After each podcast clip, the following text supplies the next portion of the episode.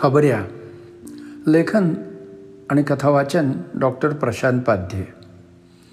सदानंद इनामदाराने बेल वाजताच दार उघडलं. खरं तर ते वाटच बघत होते. या या या. अगदी सांगितलेल्या वेळेवर आलात बघा. मला की नाही अशी पंक्च्युअल माणसं आवडतात. मला हे माहिती आहे आणि मी इथेच असं नाही पण नेहमीच वेळ पाळतो. महिन्यापूर्वीच इनामदार पोलीस कमिशनर पदावरून निवृत्त झाले होते. त्यामुळं गेले तीन चार आठवडे सतत त्यांना कुणाचे ना कुणाचे फोन यायचे. अगदी जवळची माणसं तुमच्यासारख्या बिझी माणसांना आता वेळ कसा घालवायचा प्रश्न पडणार? असं म्हणत प्रत्येकजण आपल्या कुवतीप्रमाणे निरनिराळे उपाय त्यांना सुचवत होता. आता ना तुम्ही स्वतःची सिक्युरिटी एजन्सी किंवा डिटेक्टिव्ह एजन्सी काढा. पुस्तकं लिहा. स्वसंरक्षणार्थ कसं वागावं ह्याच्याबद्दल लेक्चर द्या उद्यापासून. कागदाच्या उपयुक्त वस्तू बनवायला शिका. इथपर्यंत निरनिळ्या उपाययोजना सगळे लोक सुचवत होते. इनामदार शांतपणे प्रत्येकाचं ऐकून घ्यायचे.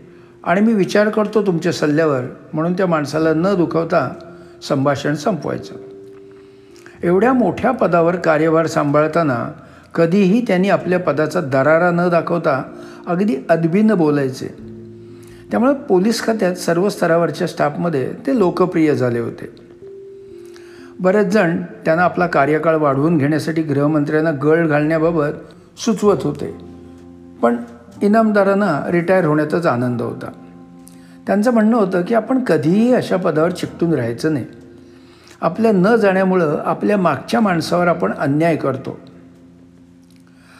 मी आनंद गोखले. मी अभिनय नावाची एक संस्था चालवतो ज्यात अभिनय मेकअप आणि व्हॉईस मॉड्युलिंग वगैरे गोष्टी शिकवल्या जातात. अहो गोखले तुम्हाला कोण ओळखत नाही? मी तुमच्याबद्दल सर्व जाणून आहे तुमच्या संस्थेचं खूप चांगलं नाव आहे. टी व्ही सिनेमा आणि नाटकात चमकणारे कितीतरी नावाजलेले नटनट्या तुमच्याच संस्थेचे विद्यार्थी आहेत. खरं सांगायचं ना तर त्यांचं क्रेडिट मला घ्यायचं नाही आहे कारण त्यामागे त्या त्या व्यक्तीचं स्वतःचंही अंग असतो. आडात नाही तर पोहऱ्यात कुठून येणार? त्या त्या व्यक्तीत मूळचं काहीतरी असावं लागतंच ना? असो मी आता आपल्या मूळ विषयाकडे वळतो. तुम्ही एवढ्या मोठ्या पदावरून निवृत्त झालात म्हणून तुमची एक छोटीशी मुलाखत घ्यायची होती. हां अर्थात आपली परवानगी असेल तरच. नाही नाही परवानगीची वगैरे काही गरज नाही. आपण काही वेळ गप्पा मारू. एकमेकांना एकमेकांच्या क्षेत्राबद्दल सांगू. तुम्हाला त्यातून जे घ्यायचं असेल ते घ्या. माझं बिलकुल ऑब्जेक्शन नाही. ओके चालेल. चांगलं सजेशन आहे आपलं. हां तर मी विचारू इच्छितो की इतक्या प्रदीर्घ कालावधीत आपल्या लक्षात राहील अशी एखादी कोणती घटना आहे का? अहो तशा खूपच घटना आहेत.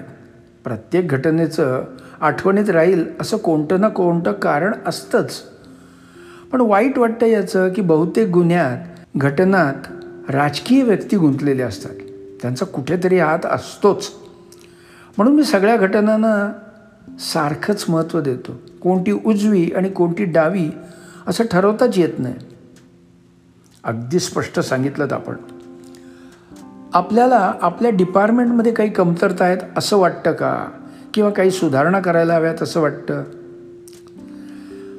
गोखले कमतरता तर सर्वच खात्यात आणि संस्थात असतात. मुख्य म्हणजे पोलीस ऑफिसर्सनी आपण जनतेचे सेवक आहोत ही भावना अंगी बाणवायला पाहिजे. माझ्या हातात अधिकार आहेत मी म्हणेन तसा कायदा वाकवीन हा दृष्टिकोन बाजूला ठेवायला हवा. गुन्हे शोधताना पोलीस म्हणजेच सर्वज्ञ आहेत ही भावना दूर ठेवायला हवी.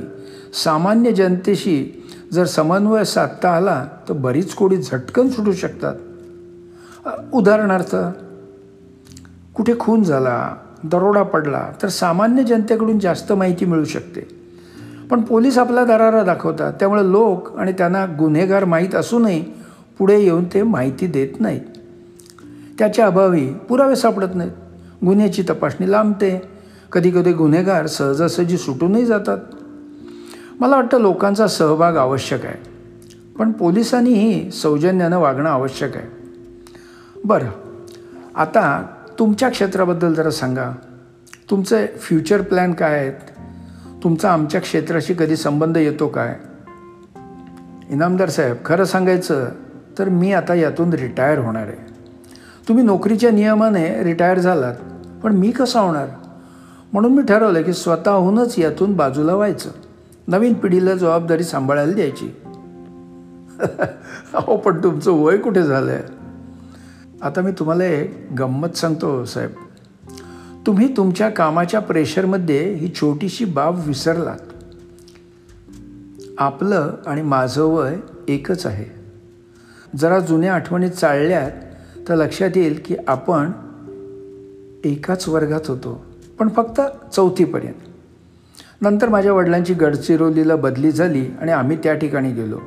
पण सहा महिन्यात त्यांचं निधन झालं. म्हणजे नक्षलवाद्यांनी त्यांना ठार मारलं. ठार मारलं? का मारलं? कारण ते पोलीस होते. ओ मला माहीतच नाही आहे मग? मग माझं शिक्षण फक्त एस एस सीपर्यंतच झालं आणि मला पैसे मिळवायला काही ना काही काम करावं लागलं. कारण घरात वडीलधारं कोणीच नव्हतं. मी कामाकरता छोट्या मोठ्या कार्यक्रमात भाग घ्यायला लागलो. ॲक्टिंग करायला लागलो. त्यातून पुढे शिकता शिकता ही स्वतःची संस्था काढली. पण गुन्ह्यांबद्दल आणि गुन्हेगारांबद्दल म्हणाल ना तर मला कायम तिरस्कार वाटत राहिला आहे. अहो मला यातलं काहीच माहीत नव्हतं. एक मिनिट हा. मी जरा एक फोन करून येतो. म्हणत ते खोलीच्या बाहेर गेले. गोखले बाहेर गेले आणि इनामदारांना एक फोन आला. साहब मैं बात कर रहा हूँ. हाँ बोलो सलीम क्या हुआ? साहब, एक खबर देनी थी। लेकिन सलीम, मैं अब रिटायर हो गया हूँ। ऐसा करना, इंस्पेक्टर गोपीनाथ से कांटेक्ट करना। तुम्हारे पास उनका नंबर तो है ना? साहब, कम से कम 500 करोड़ हीरोइन आने वाला है, देखो। सलीम, अब मैं इसमें कुछ ऑर्डर वगैरह नहीं दे सकता हूँ। तुम गोपीनाथ से बात करो। म्हणत त्यांनी फ़ोन ठेवला। फ़ोन ठेवला तेवढ्यात त्यांचा फोन पुन्हा वाजला. साहेब मड आयलंडच्या भागात रेट टाकाल काय? मोठा घबाड हाती लागेल बघा. अरे जाधव मी रिटायर झालो गेल्या महिन्यात हे माहीत नाही का तुला? आता मी असं नाही करू शकत.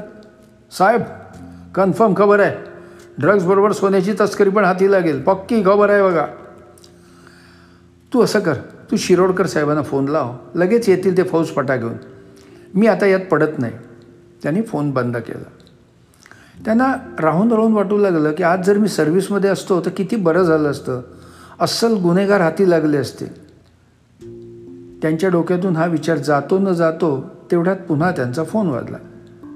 हॅलो कोण बोलत आहे साहेबानू बाका ओळखलात नाही. एकनाथ परब. हां तसं आवाजावरून ओळखलं. बोल काय म्हणतोस? साहेब जरा घाय करा. अरे ती बंदराक चार पडावा लागतली. दुपारी एकच्या दरम्यान. अफू गांजा आणखीन काय काय असताला त्यात? तर सांगणं कठीणच असा तुम्ही प्रत्यक्ष बघा. आहो डोळे फिरून जातील बघा. एकनाथ तू म्हणतोस ते खरं आहे. तुझी प्रत्येक खबर कधीच फोल ठरली नाही. अरे बाबा पण आता मी रिटायर झालो आहे मी यात लक्ष नाही घालू शकत. तू नव्या साहेबांना फोन लाव ते खुश होतील बघ. त्यांनी पुन्हा फोन ठेवला. त्यांना आपण आज पोलीस कमिशनर नाही आहोत याचं खरंच दुःख झालं. ते विचार करू लागले की तिन्ही खबरी त्यांनी सांगितलेल्या माणसांना खबर देतील की यात पडणारच नाहीत. प्रत्येक खबऱ्याला पोलीस खात्यातर्फे त्याने दिलेल्या खबरीच्या प्रमाणात बक्षीस दिलं जात असे. पण आपल्या रिटायरमेंटनंतरही ते अशीच लॉयल्टी ठेवतील काय? हे सांगणं मात्र कठीण होतं. गोखले परत आले. इनामदारांच्या चेहऱ्यावर काळजी तर गोखलेंच्या चेहऱ्यावर हसू दिसत होतं. इनामदार साहेब आता तुम्हाला काही फोन आले ना? इनामदारांना कळे ना की गोखलेनं बाहेर असूनही कसं कळलं की मला फोन आले? पण त्याने आश्चर्य लपवत हो म्हटलं. त्या तिन्ही खबरी खोट्या आहेत. आता मात्र इनामदारांना आश्चर्य लपवता आलं नाही. तुम्हाला कसं कळलं? की मला तीन फोन आले आणि त्या माणसाने मला काहीतरी खबरी दिल्या आहेत. गोखले एक क्षणभर गप्प बसले. त्यांनी इनामदारांच्या चेहऱ्यावरचं टेन्शन जरा वाढू दिलं. अहो मला कसं कळणार नाही? म्हणजे? म्हणजे ते तिन्ही फोन मीच केलेले होते तुम्हाला? तुम्ही?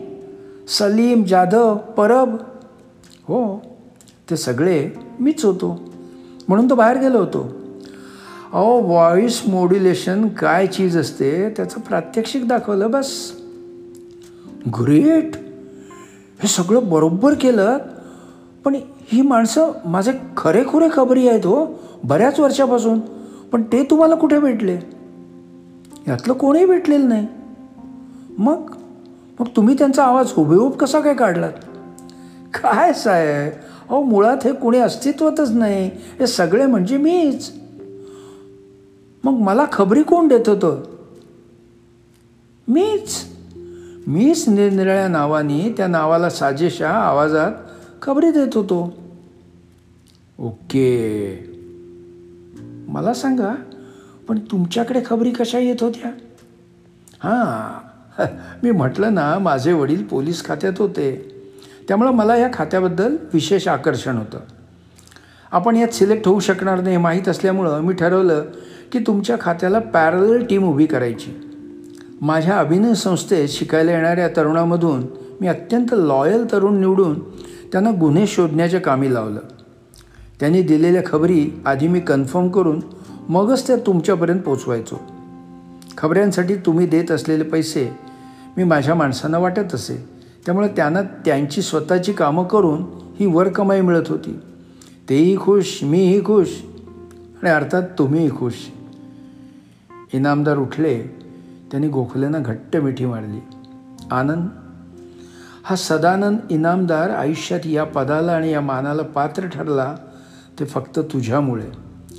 मला अहो म्हणू नकोस आणि मीही तुला अहो म्हणणार नाही. आपली बालमैत्री पुन्हा एकदा अखंड राखूया. आता तू रिटायर होऊ नकोस. तुझं काम तू असंच पुढे चालव आणि मीही तुझ्या टीममध्ये येतो. नाहीतरी घरी बसून काय करायचं हा प्रश्नच होता माझ्या पुढे. तुझ्यामुळं तोही सुटला. चला आता मीही एक खबऱ्या होतो.